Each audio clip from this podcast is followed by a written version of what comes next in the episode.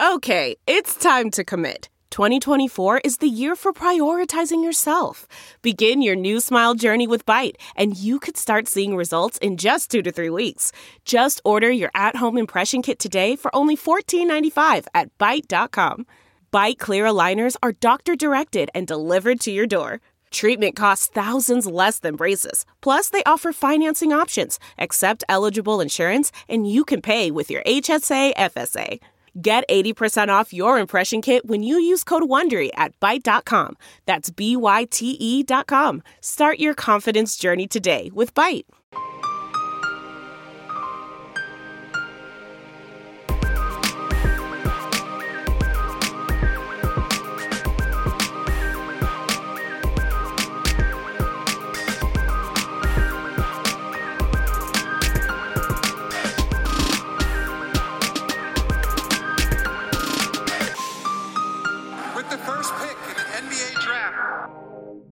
Hello and welcome to the to the 11th episode of the Prep to Pro NBA Draft Podcast. My name is Ben Pfeiffer, and as always, I'm joined by my co-host Max Carlin. Max, how's it going today? I'm doing all right, Ben. How are you? I'm doing pretty well, and today we are gonna cover some things, but but before we get into our topic, um, we're gonna talk about some news. Um, as there was another 2021 draft prospect that decided to spurn college and go to the G League, and that is uh, UCLA commit Daishen Nix, um, who has. I'm pretty sure he, he's the first one. Um, n- Todd and Green didn't sign letters of intent, but Nix signed a letter of intent uh, pretty early on with UCLA. Um, and now Nix has decided to go play with Jalen Green and Isaiah Todd in the G League. And if you missed, um, and if you're una- if you're unaware of what's going on, you can um, go back to I think last episode we talked about this, and there's news about it everywhere. But uh, essentially, um, there's going to be a new G League team with this prospect initiative for Jalen Green and Todd and Nix and whoever who are going to play a G League schedule to get experience and prepare for the draft instead of going to college. So yeah, Daishen Nix um, um, has has received a lot of hype recently, um, and is being touted as one of the better point guard prospects in the 2021 draft, and should get and should be exciting to watch with Jalen Green and Isaiah Todd um, in the G League next year. Yeah, if you want a little depth on Daishen Nix, go to episode four, our 2021 preview with Ross Homan. Um, Nix, I, I know in like one of Shams Charania's tweets about this, he said he's arguably the best point guard in the 2021 class. That is just a lie, frankly. Um, even if you're not counting Cade Cunningham as a point guard, which I mean, I guess you could, but that doesn't make any sense because he's the best initiator prospect in the class by a huge margin. Um, Nix is like nowhere near Jalen Suggs, Jaden Springer, even like the Caleb Loves of the world. And then some of the returners, I think even you could make the argument for them over uh, Nix, depending on who comes back. Uh, he he's definitely an interesting prospect, but his combination of sort of iffy shooting and lacking burst and vertical for a guard is pretty concerning. And just like his decision making comes and goes, even with some really high level passing flashes. Uh, and just kind of fits into a larger narrative of this G League uh, program, bringing in some risky guys. Like Jalen Green is is going to be good. I'm pretty pretty confident in that. But Isaiah Todd and Nix, I think, were both guys who were pretty good bets to wind up being multi year college guys among highly rated recruits. Uh, I think like I think Nix is definitely a more serious prospect than Todd. Uh, he I think he's pretty good, but just might not have been able to score consistently at the college level. Um, so yeah, this is, this is turning into a risky bunch for the G League. Yeah, and I'll say in terms of team fit, it's it's pretty nice with Green and Todd as as Jalen Green finally has someone has someone um, to pass to him, and Nix will definitely do a good job setting up Green and Todd as he is a pretty excellent passer.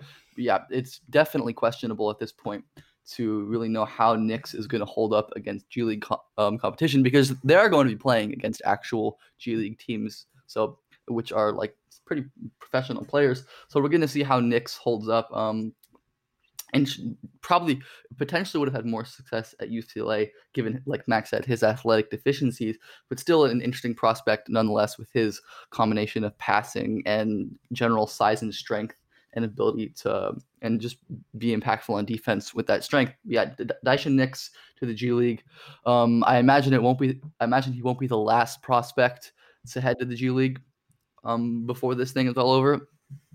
So yeah, uh, I think with that, unless you have anything else to say on that, we can get into our topic for the episode. No, let's go into the topic. So, something that we've talked about before uh, on this podcast, I think mainly in the context of Yves Pons as a value alternative to Precious Achiuwa, is that some of the highly regarded guys uh, in in you know mainstream circles have sort of counterparts that have much lower stock that we think are pretty comparable bets or at least worthwhile alternatives at their uh, at their slots. And so with this episode, we're just gonna we're gonna talk about a handful of of value alternatives, uh, and we'll mention we'll mention where they are on uh, the ESPN Draft Express, whatever you want to call it, uh, board, um, just so you have an idea of of the stock disparity uh, for some guys that that in most cases are pretty comparable prospects, or sometimes we even think the the lower ranked guy is superior. Um, I guess you, let's just start with with Precious and Yves because they have uh, DX has Precious 12th and Yves not ranked, I believe. Yeah. Um, and I mean, we, we we won't go in any depth on this really because we've talked about it a bunch before. Um, but just as like undersized, bouncy, strong centers, Precious has more standing reach, which matters. But um, I like I don't think that taking him in the lottery is is a better bet than taking Yves in or I mean not taking Yves, like signing him as an undrafted free agent. Um I, I don't know that either is a particularly high value NBA player. I think Precious is probably a higher probability NBA player, but not by that much. Uh, and I think like crucially, like Yves, I think is farther along as a shooting prospect, and they're very close in age, even though Yves is a uh, junior and Precious is a freshman. Yeah, not much to add there. Yeah, I think Yves is probably the better defender at this point. Even though you said Precious standing, Precious's standing reach does matter in terms of playing the five, but Yves is just incredibly bouncy. Um, he just destroys every shot in sight. Um, yeah, Eve Yves moves better too. he does move. Yeah, yeah. I think Precious is often billed as this like one through five switchable guy, which is just not true. Uh, and Yves isn't that either, but I think he's closer to being um, more tenable on the perimeter than, than Precious. Though Precious isn't like bad there. Yeah, so offensively, um, both similar, both similarly not very skilled and not the smartest. Though I think Yves has improved um, as he's gotten older um, and as he's played more years at Tennessee. But yeah, not much to say there. Definitely would rather spend an undrafted uh, spend an undrafted contract on Pons than than spend a lottery pick or even like a first round pick on on Precious. So yeah, that, I think we we'll get into our guys. So um, Max, do you want to go with your first? Your yeah, first I'll pick? do my first one since for the other ones we're gonna at least have like a brief guessing period to see uh, to see if we can figure out who the other one was um, you know suggesting. But this is one that actually kind of sparked this this episode, and it was one that I tweeted about, and it's Josh Green who uh, ESPN has at 21 versus Aaron Henry who they do not have ranked. I think that's probably more of fun. I think they had him ranked and took him out because they thought he wasn't going to declare, and he declared kind of at the deadline. Um, but just kind of undersized wings slash like well sized off guards who primarily drive their value defensively. Uh, have pretty nice passing chops, but questionable shots. Um, and like fairly strong uh, and bursty, both of them. But I think that Josh Green, you know, was a much more highly touted prospect coming in, um, and Aaron Aaron Henry is is you know a, a year ahead of him. Uh, he's a sophomore as opposed to Green being a freshman. Um, but I don't, I don't see a huge difference between them. I've got Green ahead by a little bit, but I would take them in a very similar range. I don't think I'd begrudge someone for having them in in different orders. Um, I think that I'm trying to. I don't know. Do you you have anything to say while I while I try to iron out thoughts on them? Yeah, I, I mean, I think yeah, they're they're quite similar. I mean, there's minor difference. I like like on defense, I would say Henry's better on the ball. Yeah. while Green's better off the ball. Um, Exactly. I do trust Henry more as a driver, and I trust him more with the ball in his hands. Um, as he's like I I mean, he's very ambidextrous as a finisher to the point where actually he's probably a righty. Yeah, I don't I don't He he favors his right, so maybe not. I don't know that Henry's even ambidextrous. He just shoots left and finishes and shoots runners with his right. Like he's he's Yeah. a righty. I'm pretty sure this was like Yeah, I so. He'll go out of the way. Yeah, he, goes out of his way to finish with his right when finishing with his left. We prefer. Yeah, I still trust him more. I think as a driver overall Mhm. green. Um, speaking about their jumpers, um, I think I'd buy Josh Green a little more, but generally they're similar. They're similar prospects in what you're hoping they they turn out to be. Yeah, and like you said, they're guys I'll have in generally the same tier or the, the same range, and they're pretty interchangeable despite their despite their different per- perceptions. And even though I, I think there's a decent chance Henry goes back, I'm not sure really. W- Yeah. I mean, with Winston gone, there's a chance he's more of a featured role next year. But he has his whole his his issues with Tom Izzo that have gone back to when he was a freshman. So who can who really knows there? I mean, we don't want to draw too many assumptions from like yelling on the sidelines, but um, yeah, there there's there's been some yelling on the sidelines.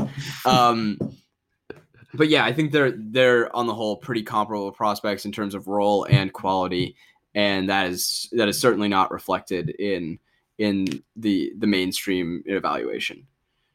Uh, do you want to get into into one of yours now? Sure, I'll do mine. And mine's like my first one's kind of a combo. It's it's um Aaron Nesmith and Wait, don't Steve- say who it is. Oh, I want to guess. Oh, I thought I was supposed to wait. How did you want to do this? Who's who? Who is your the higher rank guy? Nesmith. Oh, yeah, yeah. The higher rank, well, the higher rank guy is Nesmith and Bey and Saddiq Bey.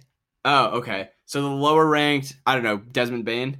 Yeah, it's Desmond Bane. Um, so yeah, I mean, Aaron Nesmith and Saddiq Bey are, are touted by the mainstream as these like they're ranked pretty highly. Um, Nesmith is 17th in ESPN's uh, top 100, and he ranked 12 on Sam Vecenie of the Athletics recent mock draft.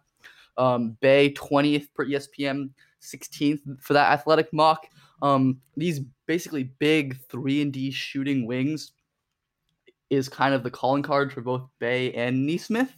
Um, they're both similar in that way, is that in that they're shooting prospects that are big and don't do that much else offensively. Um, we've talked about Bey pretty at length on this podcast and how neither of us are very enthused with what he does offensively or defensively. And we haven't talked much about Nesmith, but I think both of us feel pretty similarly to, about Nesmith um, in the way that he doesn't really do much aside from shoot the ball. Um, that's kind of all he does. He's not very good on defense, and he doesn't really do much on offense aside from shooting the ball.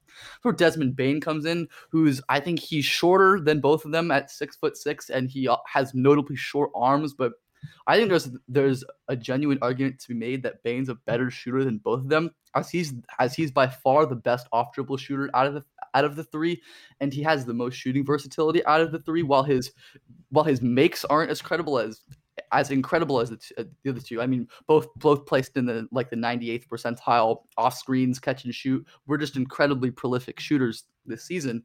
Um, Bane Bane's free throw percentage has always been good, uh, or good enough, and his and his volume and his degree of difficulty on his shots is, is really excellent. And Desmond Bane uh, on ESPN's board is 59th and and 44th on the Athletics mock draft. Um, and Bane, while being just as good of a shooter and probably a better ancillary offensive player. I think Bane's pretty clearly a better passer than both of them and struggles similarly to get to the rim as as Bey and Nesmith do. And just Bane Bane at 59 or late in the second is incredible value regardless of who you're taking them over. Um, and if you're going to take Bey or Nesmith as these one-dimensional shooting shooting wings in in the first round. I mean, Desmond Bane is someone you should be looking at instead late in the second or anywhere in the second, really. And I think you you tweeted this like that that we're doing the Terence Davis thing over with Desmond Bane. And we really are, although they're different prospects. Um, I think Davis is a little better, but Bane is really, really good. And he's not even that old for a senior, too. So Desmond Bane should be ranked a lot higher than he is. And um, just looking for shooters that are going so high, you can get someone comparable or even better than, than Desmond Bane late in, later in the draft. Bane to Nesmith was one that I considered including, but I, I think they're a little different role wise. But I mean, I I agree with with like the concept, and I have Bane highest of these three guys. Um, I think the off the dribble thing is notable uh, because Nesmith like Nesmith has a pronounced hitch on his pull ups uh, to the point where I'm pretty concerned about him as a pull up shooter. whereas Bane I think is a, is a pretty pretty knockdown pull up shooter. And um, I don't know. I, I I don't entirely remember exactly why, but I've had some issues with with Bey as a pull up shooter as well. Um, just tends to like shoot a bit of a flat ball with a with a um yeah with a lot of like front rim misses.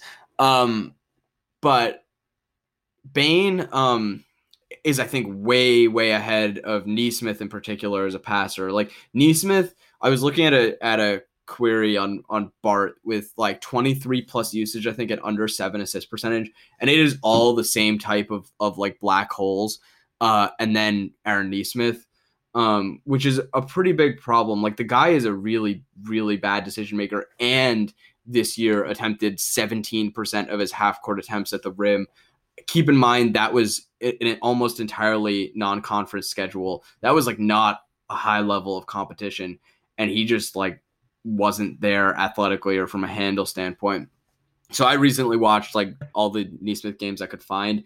And I just, I mean, I soured on him a lot. Like you mentioned him on, on I think our mailbag episode uh, as a one skill player, and I, I fought back against that a little bit that he was like kind of adequate at a bunch of other stuff but i don't even think that's the case. Like he pretty much is a one skill player and the one skill is very good especially as like a movement shooter um but still one skill whereas bane i think has a lot of skills.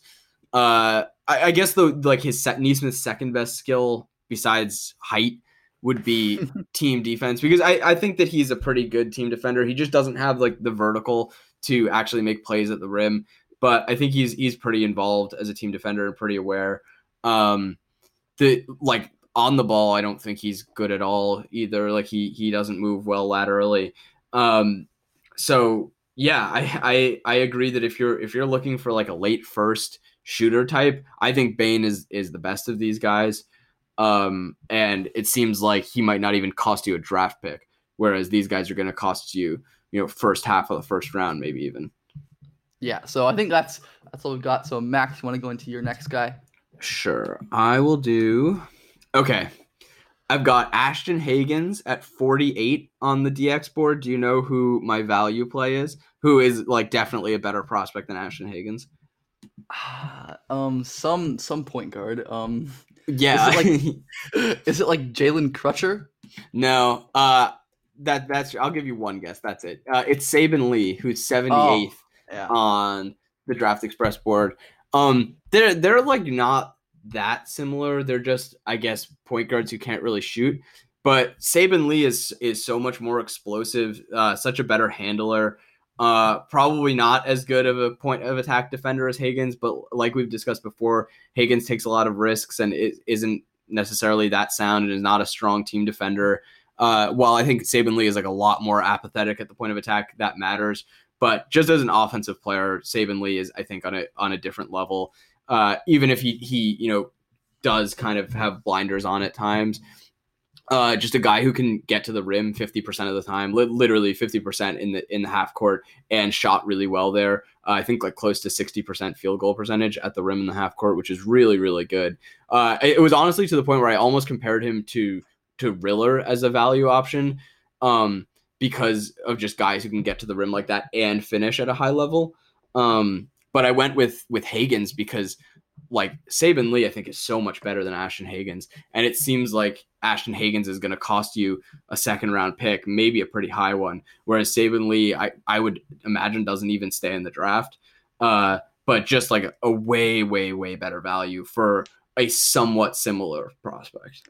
I mean, yeah, I think the uh, I think the real delineation for me comes down to like Saben Lee being a genuine prospect with like an NBA shot, and like Ashton Hagans not really be. Um, we were talking about this the other day. Like, how many guys do we actually think have a genuine NBA shot um, in this class? And mm-hmm. Saben Lee's very much on the bubble for me. Um, and, and Hagans really isn't in that picture. I, I mean, yeah, because I, I mean, at least with Lee, um, with with all of his flaws, the, the rim pressure he's going to bring is pretty considerably elite. Yeah. Um, whether or not he can shoot or really make quality decisions off of his rim pressure, that's that's that's to be determined. But just drafting a guy with that with that real skill is is valuable, as opposed to Hagans, whose calling card is point of attack defense, which is just so replaceable and yeah. invaluable. I think Saben Lee is a pretty skilled driver. Um, I, like especially with how he syncs up his his gather step to like really maximize the amount of ground he can cover and use long strides to get to the rim. Like he he routinely gathers like barely a step inside the three point arc and you know ends up at the rim finishing. Uh, so he's just a he's a very impressive rim attacker. Uh, and I think that just like someone I would I would definitely draft uh, mm-hmm. as someone who could who could be a, a, like a pretty nice and interesting backup point guard. Whereas Ashton Hagans, I think, is probably a very long shot to actually be worthy of a roster spot in the NBA. Yeah, definitely agree there. So should we go to our next our next one? Sure. Our next one. So so the prospect is is Vernon Carey. Okay. The prospect is Vernon Carey. Uh Caleb Wesson. Yeah, that's it. Um, yeah, that's it. I, I thought mean, about that one also. I didn't yeah. do it, but I thought about it. Although they're not the same prospect, and Carey is quite is definitely younger, being a thing. Um, when you're drafting these these back to the basket in college bigs, I mean Wesson is just so much better in lots of ways. Um, on ESPN's board, Carey was 28th. He was 35th in the athletics mock. Uh, Wesson 52nd in ESPN's board and 55th for the Athletics. So that's that's a difference about 30 spots. When I would say it's probably 30 spots in the reverse, if, if anything, it, it Wesson being the better prospect than Carey. I, I, don't know about 30 spots, but um, I think Wesson is pretty significantly better as Carey still has quite a few questions about whether he's actually going to shoot. His decision making is very, very uh, questionable. And while he's a fine mover, as, as, as we've talked about in past episodes, he's very nothing special. And defensively, he leaves a lot to be desired. Where Wesson has really progressed his body over the last over the last year and has become a pretty acceptable mover. And then offensively, he's further ahead. Um, while the free throw percentage has been has never been spectacular, the results on his three are were great. He shot he shot over forty percent this year on over hundred attempts, which is pretty good. Um, probably not, definitely not sustainable going forward, but I think he's a fair bet to shoot given his touch and given his touch.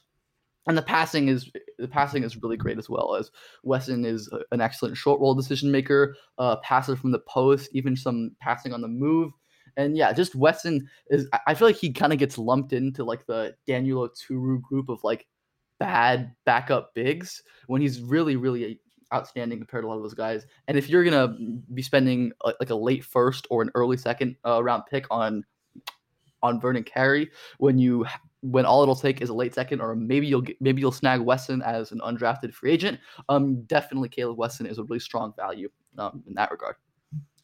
So I thought about this one, but then I started looking at some statistics and thinking about role, and like the key thing that that showed up to me was that this year Vernon Carey, who's like by no means a freak athlete, but is is like strong and some and like bouncy enough, I think, to be a pretty solid play finisher.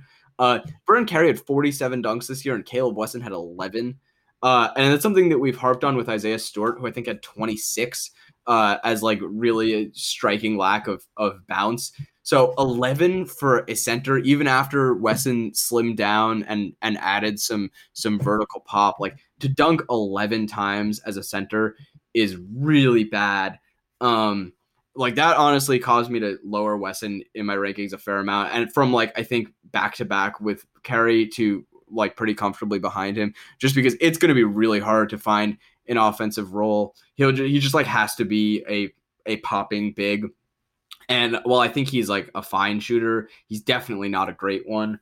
Um, so I, I I get the idea of that. Like, yeah, if Wesson is a priority undrafted free agent or like a late second versus Carey in the late first, I get that. But it seems a lot more likely to me that Carey can actually find an NBA role because like he should be a good role man. He should be a good putback guy and like even even have some utility on at least like mismatches in the post and yeah, like Wesson is way ahead of him as a passer and and ahead of him as a shooter, but honestly at the same ages, like the the shooting was not that far apart. Um, so I I don't know that that one's actually that great of an alternative just on account of Wesson like really having a fair amount of questions from a role standpoint. Like like um I mean the guy that we we've obviously talked about a lot in terms of being like a, a big man alternative uh, to some of these freshmen is uh, Xavier Tillman, who I think in some ways people would consider to be fairly similar to um, to Wesson, but uh, I forget what the number is, but his like his dunk number, even as a guy who's I think even smaller than um than Wesson, is yeah he had 28, so it's still even like more than Stewart, um and and by no means a good number, but it, like a totally different realm from Wesson, who who just like really might not have the the pop to be the finisher that he needs to be in the NBA.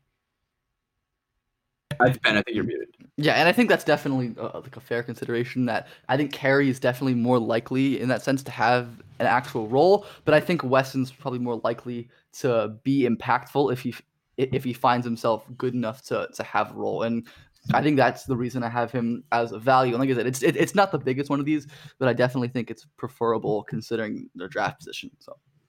Yeah, I mean, I, I, I thought about that one. I, I don't think it it's totally off base. I just think that that the roles will be different, and I think that Carey Carey is a lot more likely to carve out a role. Yeah. All right. So should we go to your next guy? Yeah. Uh, okay. I've got Nico Mannion at 14, and then I've got two guys, uh, two two alternatives. What is is it? Is it like Malachi and Cassius Winston? You got one of them. You got Malachi, uh, and the other one is Tyrell Terry. Uh, so Malachi is 40th for DX, and Tyrell Terry is somehow 62nd. That's insane. Um, which is nuts. But just bad frame, small point guards who have a fair amount of off ball utility derived from uh, their shooting. I think Nico is is definitely the best off ball player of the three. Um, but I think they're they're not that dissimilar. I think I think Nico is is probably the smartest of them. Uh, I think that shows up a lot as a as like an off ball defender. Although all three are very smart players. Um, did, who who has the best frame of those three? Is it is it Malachi? I definitely think Malachi. I mean, I don't think his frame is that awful, or at least not tiny, really tiny. It, it's he's not that small. Malachi's pretty small. Like he's not like Tyrell Terry small or not. No, but he's more developed like, than I mean Terry yeah. definitely is the worst frame of the yeah. three. Yeah, yeah, and that's why I also thought about including this, but I didn't think about Malachi. I, I thought about the, the Terry Nico comparison. I feel like Malachi, just with his like general pick and roll ability, was kind of different from these two in, in terms yeah. of projected role. As Malachi, I mean, is a very accomplished pick and roll ball handler, m- maybe the best in the country, and uh, obviously not projection wise, but one of the better ones in this class. As like you said, Nico, we talked about his value being off ball, and I think Tyrell Terry has has potential to add a lot of value there. But I definitely do see it. Um, where if you're getting Tyrell Terry, regardless of value comparisons, if you can get Tyrell Terry in like undrafted, I mean that's yeah. I mean he's if this is where his stock is, that's the, that's the most ridiculous deal, and I don't think that's the case. I, yeah. because I think the, the general rumblings are that his stock has been rising as of late. Um, and his nice. stock is pretty good. I, I, don't think. I think if he stays, like, there's a good chance he's in the first round range. I think I was look. I, I think um, the Athletics recent mock has him like around the 30s. Um, if I remember correctly, that I, could be totally wrong. Um, as he's rising, but yeah, I mean, I even at even in the 30s versus Nico in the lottery, I think is a good value, and I agree. I actually have Tyrell Terry ahead of Nico Mannion. Uh, I know you don't, but I prefer no, I Terry. Think, I think that makes sense. So I, yeah. I think that, um, Terry is probably a worse on-ball player and has yeah. a worse frame. Um, and I'm just skeptical of. of uh, we've yeah. talked about this before from getting to the rim in the NBA. No, I mean not. I mean Nico couldn't even do that in college. I'm obviously intensely skeptical of him doing that in the NBA. But um, yeah, I mean the, the three of these guys. I, I agree with you that Malachi is definitely the most uh, developed pick and roll player. He just plays with, with so so much more craft, and I think that he is burstier than these two as well. Uh, at least like varies his, his pace in a way that he gets the most out of his burst.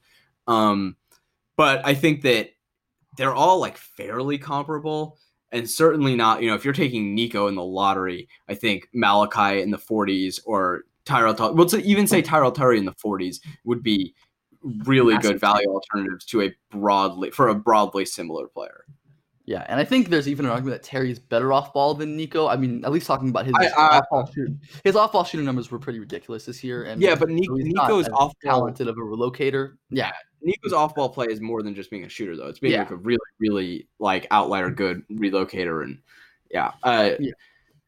Okay, should should I do another one yeah. since I've got a lot more than you? Yeah, you have more than I do, so sure. Why don't, why don't you go again? All right, Paul Reed at fifty. Who is who is like, the uh, value? Is it like Diakite? Yes, it's Diakite. Diakite at eighty-five. Uh, um, I did not realize he was that low. I was looking. Yeah, that's that's a good one.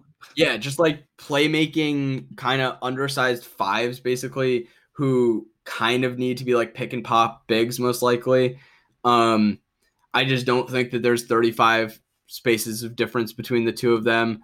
Um, I think they I have them back to back in my rank, So I, I, do have Paul Reed ahead. I think just like a little more coordinated with the ball. Uh, I think younger, um, just bigger, uh, but not like not wildly different prospects by any means. I think pretty similar in quality and role, and even Diakite like probably has a more sensible role because he is like much more believable as a shooter. Um, but yeah, just like I think broadly similar players and 35 spots of difference between the two of them makes no sense. Yeah, I'll say I haven't watched much DKT this year as uh, Virginia is one of the teams I've seen the least out of pure avoidance. but um, yeah, I mean, just that three and rim protection archetype is something that's pretty valuable. And I think Diakite definitely places himself more seamlessly into that one because, like we said, with, with Paul Reed, with his mechanical issues, the three is definitely more theoretical even if he's maybe shot the ball a bit more than Diakite.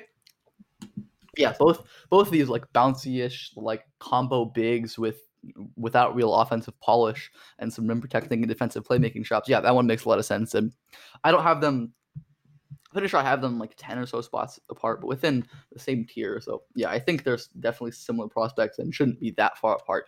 But yeah, I, I'm not exactly sure where Reed will end up because if he's in the fifties, I don't think that's a terrible value for Paul Reed either. But yeah, I don't, I don't think that's. I mean, I think that's like more or less right, but probably a little low. But I, yeah. I mean, I don't have a problem with that.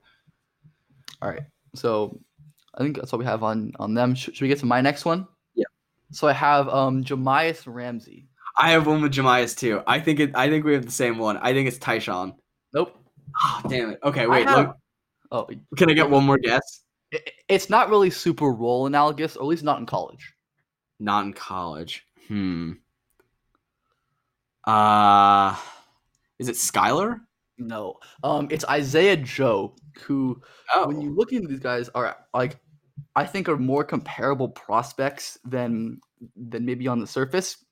Um, because well, first I'll start Ramsey, um, 23 on ESPN's board, and Isaiah Joe 27. Not sure if they're gonna not sure if Joe is actually going to come out or return, but I think Ramsey, like Ramsey's billing is as this like really potent shot making prospect. Um, that's that seems to be why people like him, why people like Jahmi'us Ramsey, as they trust him as a guy who's going to come in and make shots. As like we talked about before, he struggles in a lot of areas where like he can't really get to the rim, he struggles to finish, he's a questionable decision maker, and the defense isn't great.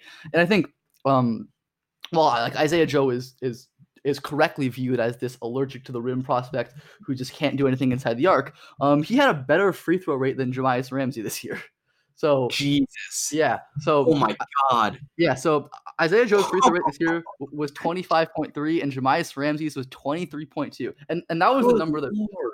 Yeah, that was the number that sold me on this value alternative. As I really like haven't seen a super intelligently made case for Ramsey that high as like basically all he does is shoot and Ramsey shot 64% from the free throw line this year. I mean, it's really hard to buy that as a package and while Joe didn't make shots at the level he made them at his freshman year, I mean, he still shot like 200 something threes this year and was incredible off the dribble. Yeah, he was in the 89th percentile off the dribble, 50 EFG, um, on his pull up jumpers this year. And like a career from his career, he's like 38% from three, 83% from the line, 15.6 threes per 100. So I think it's pretty clear that he's a very good shooting prospect. And he kind of like almost has like the same amount of on ball creation as Ramsey. Like Ramsey can't do it at all. And like Joe flashes the occasional step back or snatch to create. So I think like in terms of in terms of role, I guess I think Ramsey's more projected on ball and, and Joe off because of what they did in college. But I think they're a lot more similar prospects than they get credit for. And yeah, like I said, uh, Ramsey anywhere in the first round is kind of wild, and I think Isaiah Joe late in the second is great value. So, yeah, I, I just I think Joe is just a lot better. Um, I, I don't think they're that comparable because I mean Joe for like first of all Ramsey is like kind of tiny.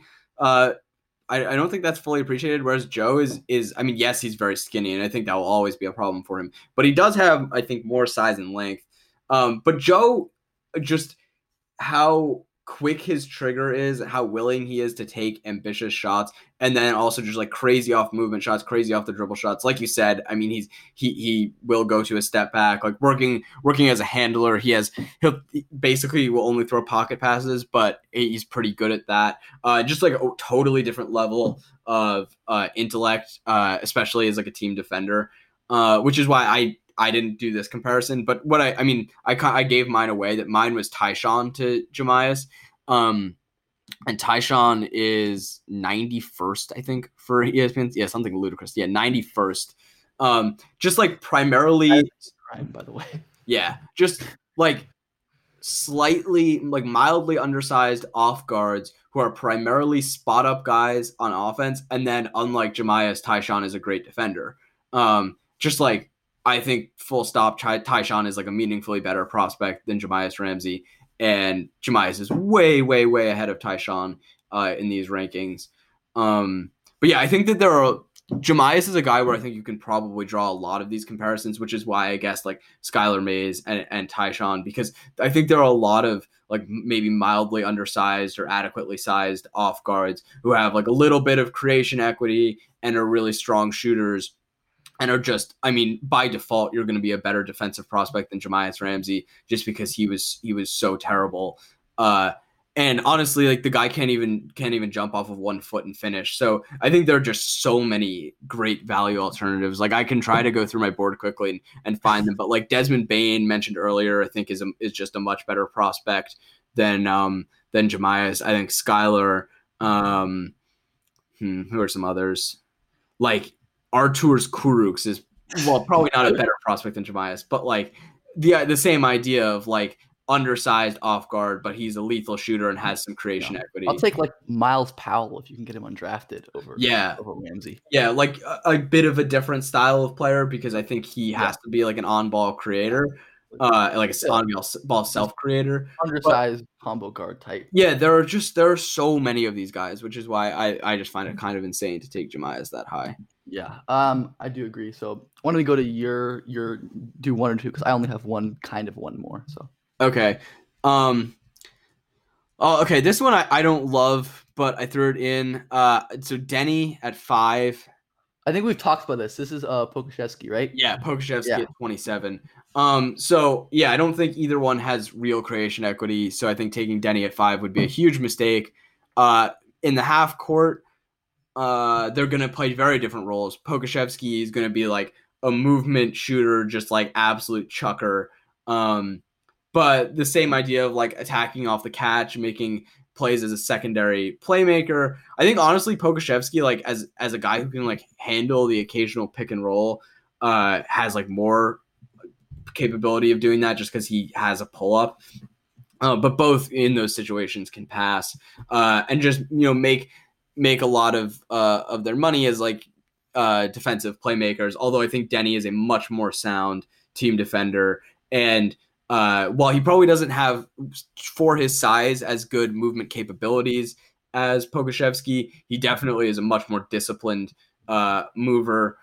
Uh, just like mentality wise, they're the opposite. Like Pokusevski is very lackadaisical, and Deni is wildly intense. Uh, and then like transit, they're like big time transition playmakers. I think is where you'll really see them handling the ball and showing off their passing. But I think like, it, it, I mean, in the ways I described, broadly kind of similar. And I don't think should be, you know, one should be a top five pick, whereas one is a fringe first. I think both are kind of, you know, in that mid for like that 10 to 20 plus range. Um, and yeah, I mean they're they're not I don't think that similar in terms of play style, but broadly similar role wise as like playmaking ish off ball forwards who handle in in uh, transition and and make lots of plays defensively. Yeah, I wasn't like too sure about this because I think Deni is definitely quite a bit ahead as a defender, um, which, which gave me pause, and I'm still unsure about Pokusevski's what his actual value is going to be. I mean, but yes, I agree. Like if if Deni is going to be a top four pick, I would much rather have Pokusevski in the late first round, as I just don't want Deni in the top four in general. But yeah, I, I think they're probably different players. As I think the idea of Deni, if you're taking him that high, is to play him on on the ball. And like we've talked about on this podcast before, neither of us believe that's going to work very well. if, if it happens, but I think that's what a team might try to do. Um, and I'm not sure a team will ever try that with Pokusevski, um, at least not early. M- maybe down the line, down the line if he has some sort of outlier physical development. But um, I'm not really sure. But yeah, I, mean, broadly speaking, playmaking, um, f- four types because Pokusevski is probably not a five. Um, Yeah, he's not. yeah, he's not a five. And then some, you know, both are international, but that doesn't. Yeah, I kind of hate doing that comp, Yeah. that comp between like the yeah. like extreme eye roll and air quotes mystery box like white European forwards. Um, yeah. but but I do think that there are like some broad comparisons to be drawn between the two uh, in terms of their NBA roles. Yeah. All right. Sh- I want to go with your next one. Yeah, I'll do my next one. So I've got Isaiah Stewart at 26. Uh, I think you should be able to get this one. Is it like Zeke Nnaji? No, no, it's Caleb No. Wesson at 52. Oh, you had your own West. I forgot that I had a Wesson one in here, but I, you threw me off. I think I think that Stewart is probably a better point of comparison to Wesson than Carey because because of the like explosion deficiencies in that like both probably have to be shooting bigs uh who are like kind of bullies on the interior but like really need the shot to be there. And Wesson is just way ahead as a shooter um whereas Stewart is in like a similar place to ca- Carey. So he could he could turn out as a as a as a strong shooter but uh definitely behind Wesson and then Wesson is just on a very like vastly different level as a passer uh and defender.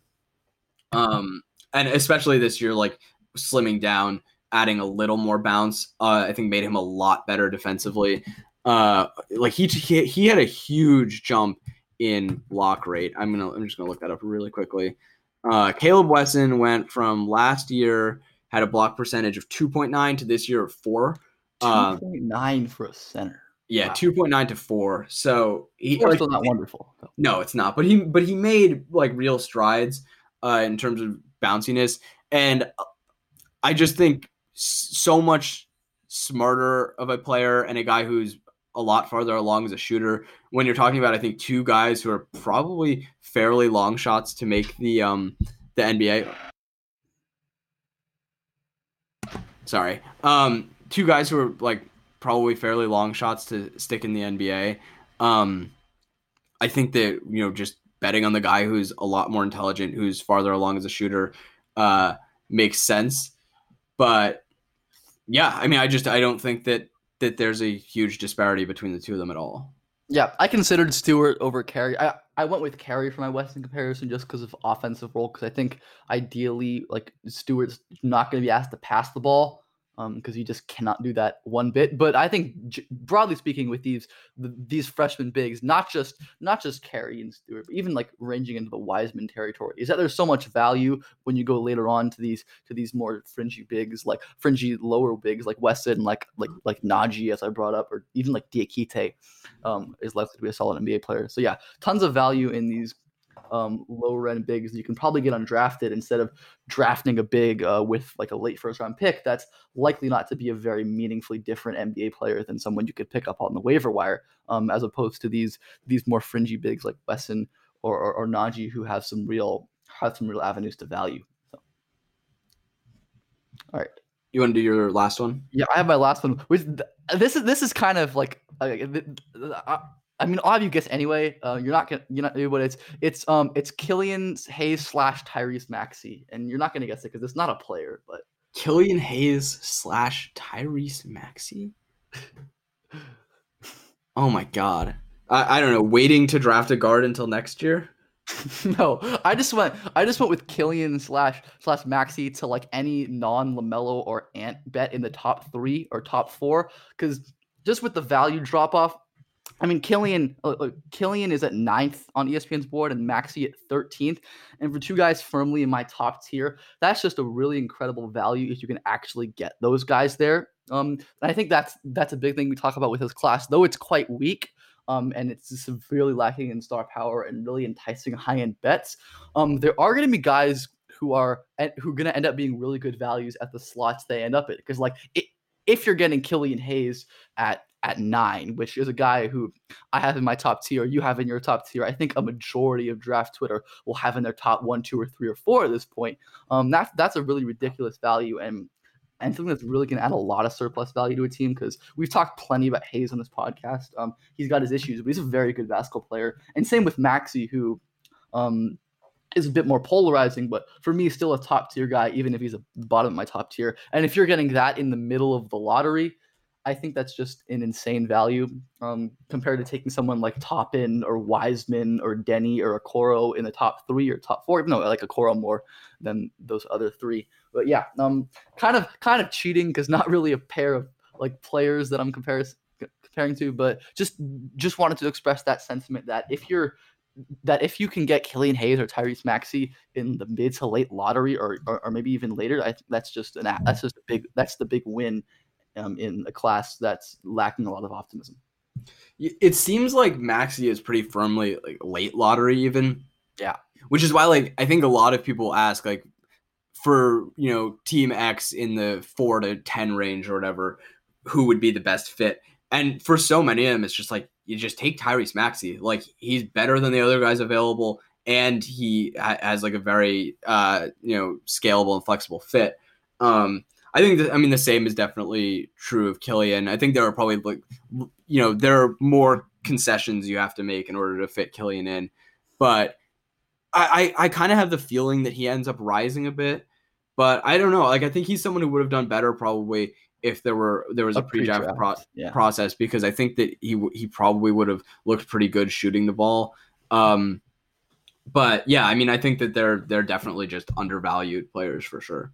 Yeah, and like although they're not like as massive of like value jumps numerically, like like it, it's not thirty spots between Reed and, and Diakite. I mean, five spots in the top ten is infinitely more meaningful than yeah. than 30 spots lower in the draft. And just that disparity of getting a guy who has a legitimate ch- has like a legitimate case as the best player in this class i mean he's very close for me. Um or he's definitely in that range as the best player in this class. Getting him anywhere in like 9 10 is is is super awesome value yeah, it, it's definitely a higher leverage difference. Um, yeah. And the, yeah, yeah, just get. I mean, getting if you're getting Killian at 11, whereas someone has to pay the number one pick to get Anthony Edwards, I'm feeling very good as the team that, that got Killian Hayes. Yeah, absolutely. So that was my last one. So why don't you get into your last? What, what do you have? Two more? I have two more. One of them is kind of fake. I'll do the fake one first. So it's Elijah Hughes at 44. Um, I mean, you can try to guess it, but it's kind of fake. It's not one player. Elijah, not one player. Um, what is it like? Is it like Kurucs? No, no, it's not oh. one. It's it's any oh. like six six shooter. Oh. I just don't I just don't understand why Elijah Hughes is the one that they've picked out to have as a top 45 guy. Like top 45 picks are very valuable. Uh and Elijah Hughes is just like not that much of a prospect even. And there are just I think there are just a handful of guys. I mean, it's sort of a similar idea to the Jahmi'us thing where you just pick out like so many of these of these guys in like the six four to six seven range, uh, who are just like better shooters and better at everything else. Um, so yeah, I just I don't understand why you would have Elijah Hughes at 44. Uh, and yeah, I would prefer as a value alternative if he's actually going there like pretty much any any shooter around that size. Yeah, I haven't seen a ton of Hughes, um, also because of conscious aversion to the team he plays for. Yeah, I mean, same for me. But like, I think Hughes, like, like to Hughes' credit, I think he's a little more than a shooter. Like, he definitely has some, some, some handling capabilities, and he's shown some passing in the games that I've seen. And like you said, I mean, playing in his zone, the defense is going to be difficult to evaluate. But he seems like he has some instincts. But I, like broadly speaking, I agree with you. I think he's he's no more special than a lot of these guys that are getting mocked way later or not getting mocked at all. Um, I think Hughes is a bit better than those guys, but then again, n- not the disparity that that that um ESPN or these these outlets have him as. Yeah, I mean, just for a guy at that age and size who's primarily a spot up guy, not not a movement guy, I just don't think that's all that valuable. And they're they're just you know those guys are a dime a dozen, and so putting a premium on that for for a guy like Elijah Hughes who hasn't even been that good of a shooter. Like he's a he's a good shooter. The the the volume yeah. is positive. I'm pretty sure he's only hit like 35. Yeah, I mean he was at 34 percent this year. His yeah. for his career he's at 34.2 percent on 6.1 attempts a game, which is 552 total attempts. And he's old. Uh, I just I don't yeah, really get it. Also, his first year of shooting over 80 percent from the free throw line too, which is yeah, I mean the previous free throw numbers were like fine. Okay. Uh, I'm trying. I'm trying to figure out the total number. in the high 70s. He would no, low 71 and a half percent. Oh into this year. Um, so yeah, I just like not even a particularly special shooter, not even really close actually, not not all that good of a shooter. Um, so yeah, I just that's one that I don't really get at all. Um, I just don't understand why he's someone who's been picked out to be ranked that highly. Yeah. All right. So should we go to your last one? Yeah, my last one is Daniel Oturu at 36. Oh God. Um. This really could be a lot of different, um, yeah. It could a be any. different guys, is but I do have I have this, one specific guy. Is this days No, no, no. or is it, It- not? No, it's it's uh it's an international. It's Marko Simonovic who is Oh. not ranked on ESPN, but the idea behind it is for Daniel Oturu. Like I feel like the whole selling point is that he was a productive player, and I don't know what exactly the statistical stati- statistical transition translation is of um ABA the the Adriatic League versus uh NCAA, but if you're just valuing guys that are productive, Marko Simonovic is like comparably productive. He was like a very, very productive 19 year old um, center in the ABA. And uh, I just think as a play finishing big man uh, who like conceivably could shoot, I think Simonovic is a lot, you know, more viable of a shooting bet than Oturu. Like mechanically, Simonovic is pretty good uh, and took a big jump in terms of three point volume and free throw percentage this year. Uh, he's he's a like a really nice touch around the rim and is a, just a solid finisher. Um, it's like similarly skinny. Uh, definitely like plays with less of a motor than Oturu. Uh, I don't think either is a particularly good mover. Um, but and then I think crucially for for a big man, it, uh, nowadays that Simonovic is like a pretty damn good passer on the roll, and Oturu doesn't pass. Uh, but yeah, I, I think that you know neither of them is is like particularly likely to be an NBA player, and Oturu may well get drafted in the first round. And I I honestly think Simonovic is is like a considerably better prospect. Uh, and just if you're gonna if you're going to value production, I, I don't understand why that doesn't apply to to people who are doing it abroad, possibly against better competition. Uh, again, I, I don't entirely know what the um the most recent statistical you know uh, analysis of that is. I saw one that was that was like four or five years old, and I think the ABA was like a, a good bit better than like the SEC, for example, on this on this um you know research. I don't I don't know how that applies to um uh what is it Big Ten um for or, or the current ABA, but like in the, the ABA is like littered with with former NBA players. I will say like like definitely not great ones, but like a, the best players in the ABA are guys who you would recognize as NBA players, uh, slash guys who never made it in the NBA, but were like either late uh, second round picks or priority undrafted free agents, or just guys who were really good college players. Like it, basically, like all of the good scoring guards in the ABA, you go and check their sports reference page, and they were like great, great scorers in in college, and are just like not good passers at their size or like too small or whatever. But but the point is that it's it's like a fairly talented league, uh, at least compared to to uh, you know some college conferences. And if you're very productive there at 19, I think that that should should definitely draw uh, you know as much consideration as as Daniel Oturu being very productive. Yeah, and the analysis Max was referring to was done by Layne Vashro of Step Back, or not not Step Back, uh, Nylon, Nylon. Calculus. Um, ABA ABA was 16 spots ahead of the Big Ten back in I think it was 2014 or 2015 back then. Um, I believe the, the ABA is generally considered like the best non ACB domestic league.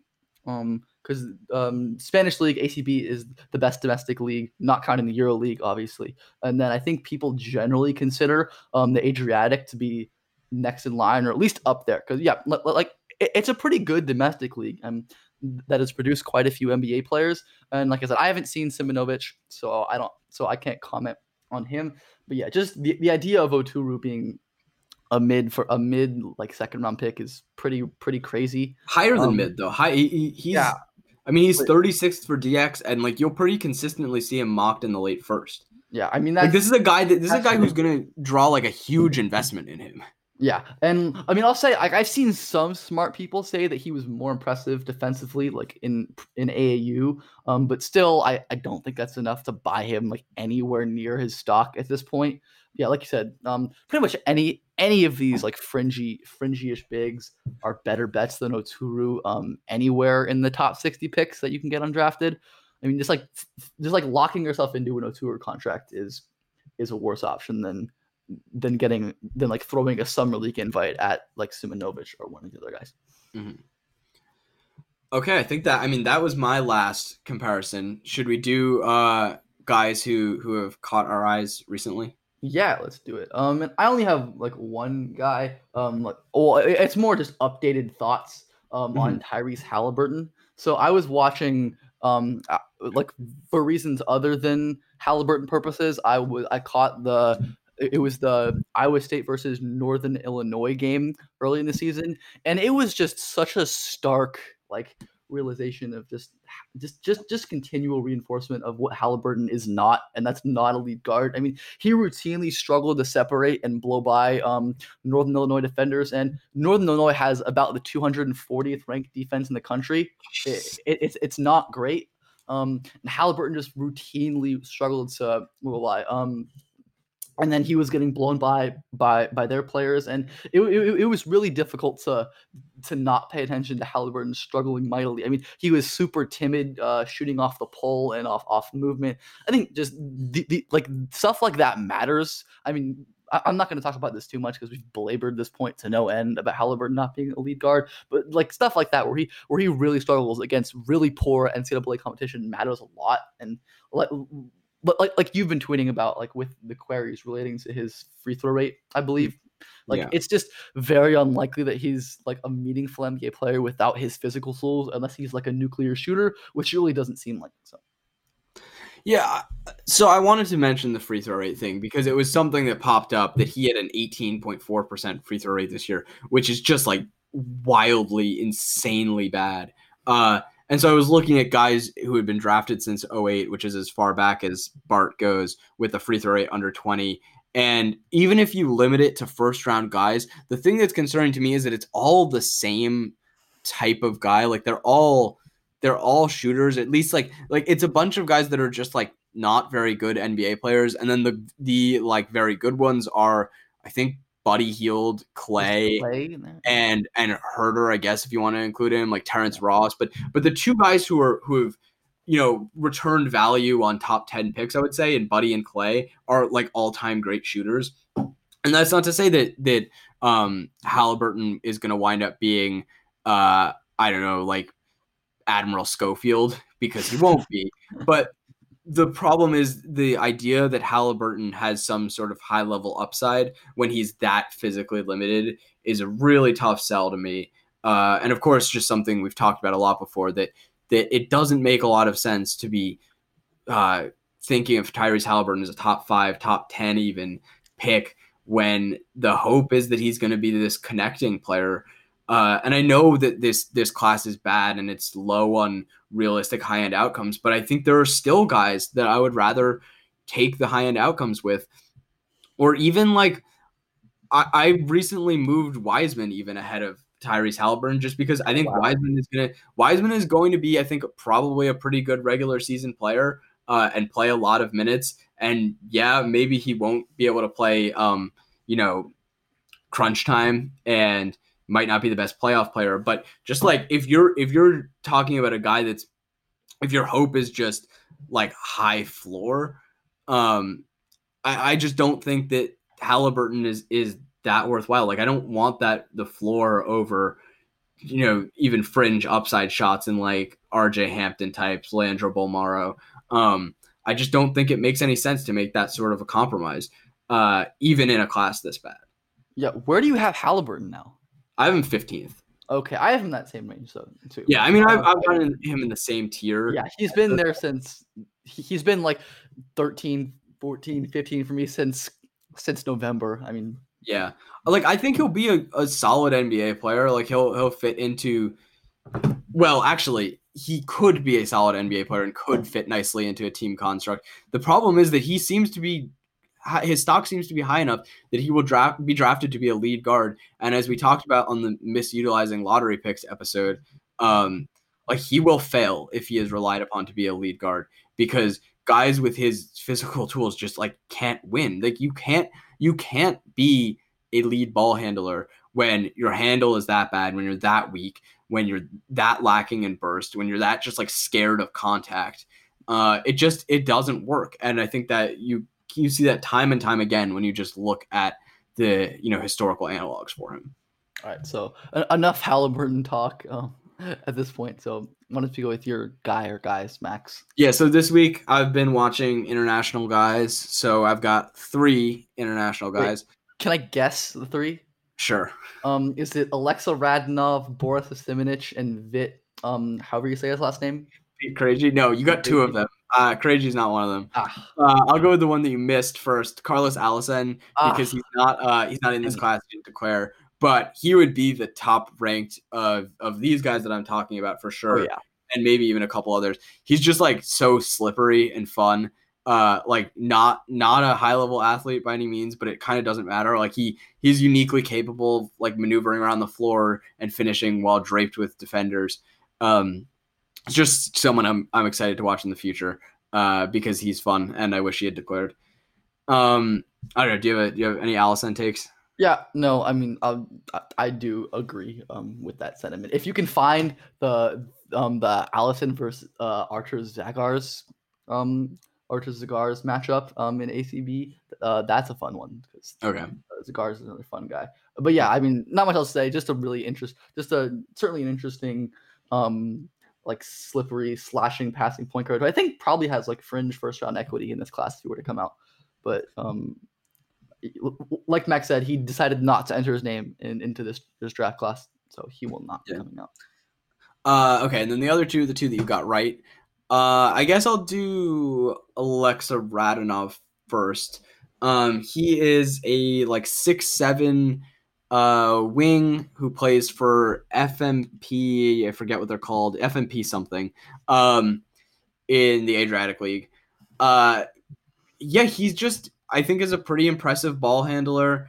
Uh, by no means an explosive athlete, but I think maybe good enough and statistically has made strides as a shooter this year. I don't know what his shot looked like in the past, but it looks pretty solid now, I would say. Like he, he seems to need to get some more knee bend uh, and seems to miss short a lot. But uh, the upper body seems pretty good. Uh, just generally seems to be in a fairly sound spot. The pull up is is not viable. It's really really slow. But off the catch, I kind of buy him. Uh, and then I think that you he, he can he actually like leverages his body well on drives and can get low. Uh, and is a pretty solid passer. You know, has even some moments where he's manipulative with his eyes. Uh, and I think for the most part was pretty solid defensively as well. Uh, so just a, a guy that I think probably is not a good enough shooter or athlete to succeed in the NBA, but someone I, I would consider as a draft and stash type just to, to get his rights because you're, you're not going to be drafting probably like underclassmen college players with the 57th pick. This is where people use uh, picks on draft and stash guys. So even if you have to go down your board a bit, and he's he's like in my 70s, I think. Uh, but nonetheless, I think he's a, he's a guy I would draft and and sit around and see if he turns into anything over the next few years. He is old, like he's auto eligible this year, so I think he's 22 years old. But I I think that as a, a six seven guy who who seems to have made some strides as a shooter and and has some utility handling the ball, I think it's a pretty rare skill set. Uh, and so I, I think he's a he's a very real prospect, and I was I was pretty impressed. Yeah, it's been about a year since I've seen Radanov, so I won't have any firm takes. Like like Max said, I was turned off by the athleticism and lack of shooting. Um, I remember not being impressed by either, but I've not seen him play this year, so I will have updated takes at some point on him. Uh, and then the other one that you guessed was Borisa Simanic. Uh, a very frustrating player in that he is wildly um, lacking in aggression. Like he he just like won't take shots very often, which is frustrating because he legitimately might be the best big man shooter in the class. Like we did on our mailbag episode, how many big man shooters in this class would you not want to leave open? And I hadn't seen Simanic at the time, but like he's absolutely on that list. Uh, like uh, honestly, as, as just like a pure spot up guy, like if I had to pick one of the big men in this class that I like would close out to, uh, it would probably be him because he is just like a lethal, lethal shooter and even has some like utility off the dribble, which is pretty cool to watch. Um, I'm not wild about his movement. Uh, just seems to have pretty sluggish feet. Uh, just like can't can't really get out on the perimeter, which is a shame because he like might have to. He probably is a four just because he doesn't have like the vertical or strength to defend the interior. Um, he does he does have some nice moments though as a help defender protecting the rim, and honestly, like that seems to be a pretty solid strength of this class. Uh, three and rim protection players like both uh, overseas and in college. There are just like so many of these guys as um you know centers and forwards like everyone from like a like Jaden McDaniels I know is not a popular player but like has some three and rim protection equity Robert Woodard uh Simanic Poku like there are there are so many of these guys and that's definitely a coveted combination of skills but among these guys Simanic is just an an otherworldly shooter. Uh, I just think that his lack of aggression like probably will derail him to the point where I, I don't think that he's an NBA player, but just being that special of a shooter at that size, uh, I think is is definitely worth a gamble. Another guy who I who I would like definitely be interested in as a draft and stash. I was quietly expecting one of your value alternatives to be Poku and Simanic. I, I, I thought about it. Yeah. I thought about it. For, I thought I, about I think, um, for, wanted to shout out our friend Spencer Pearlman, who is the foremost Simanic guy. Um, yeah, I mean, I like like Radanov. It's been about a year since I've seen Simanic. I'm still behind on on international prospects, but yeah, I mean, just just like a six ten guy with his level of shooting is is really valuable. I mean, as size increases, the value of shooting does as well. Uh, there, there just aren't a lot of guys at that size in, in the NBA who shoot like Simanic does. And like Max said, if the aggression problem can be remedied, which is a big if because it's really hard to quantify how that how something like that's a huge improved. problem. Yeah, like like you know, Dragan Bender. Uh, yeah, I, I, think Spencer's mentioned Bender as like a scary point of comparison for Simanic with the lack of aggression. Um, yeah, so like the, I don't want to undersell the lack of aggression. Like that's a huge deal. Yeah, I mean just that's not a replaceable skill set with the shooting. But yeah, I mean not someone I've seen and like Radanov, someone I'll eventually have have updated takes on. Yeah, it's just I think it's he's a rare level of big man shooter. The reason I didn't include him with Poku is that just like totally different levels of mover, I think, even with Poku's technical flaws. And that's why I want grouped Poku and Deni because I think for their size, the way they move is pretty different from Simanic, who really like I think moves a lot more like a big man. All right, so I think that is all we have for today. Um, bit of a shorter episode by our standards, but but that's all right. Um, make sure to leave nice reviews, rate the pod, subscribe. Um, Apple, we're on Apple, we're on Stitcher, we are on Spotify.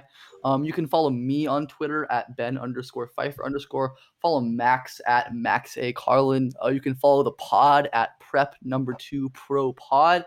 Um, anything else you want to add? Nope, all good yeah, I think we're good uh, for today. So have a nice day. Hope you enjoyed, and we'll catch you later.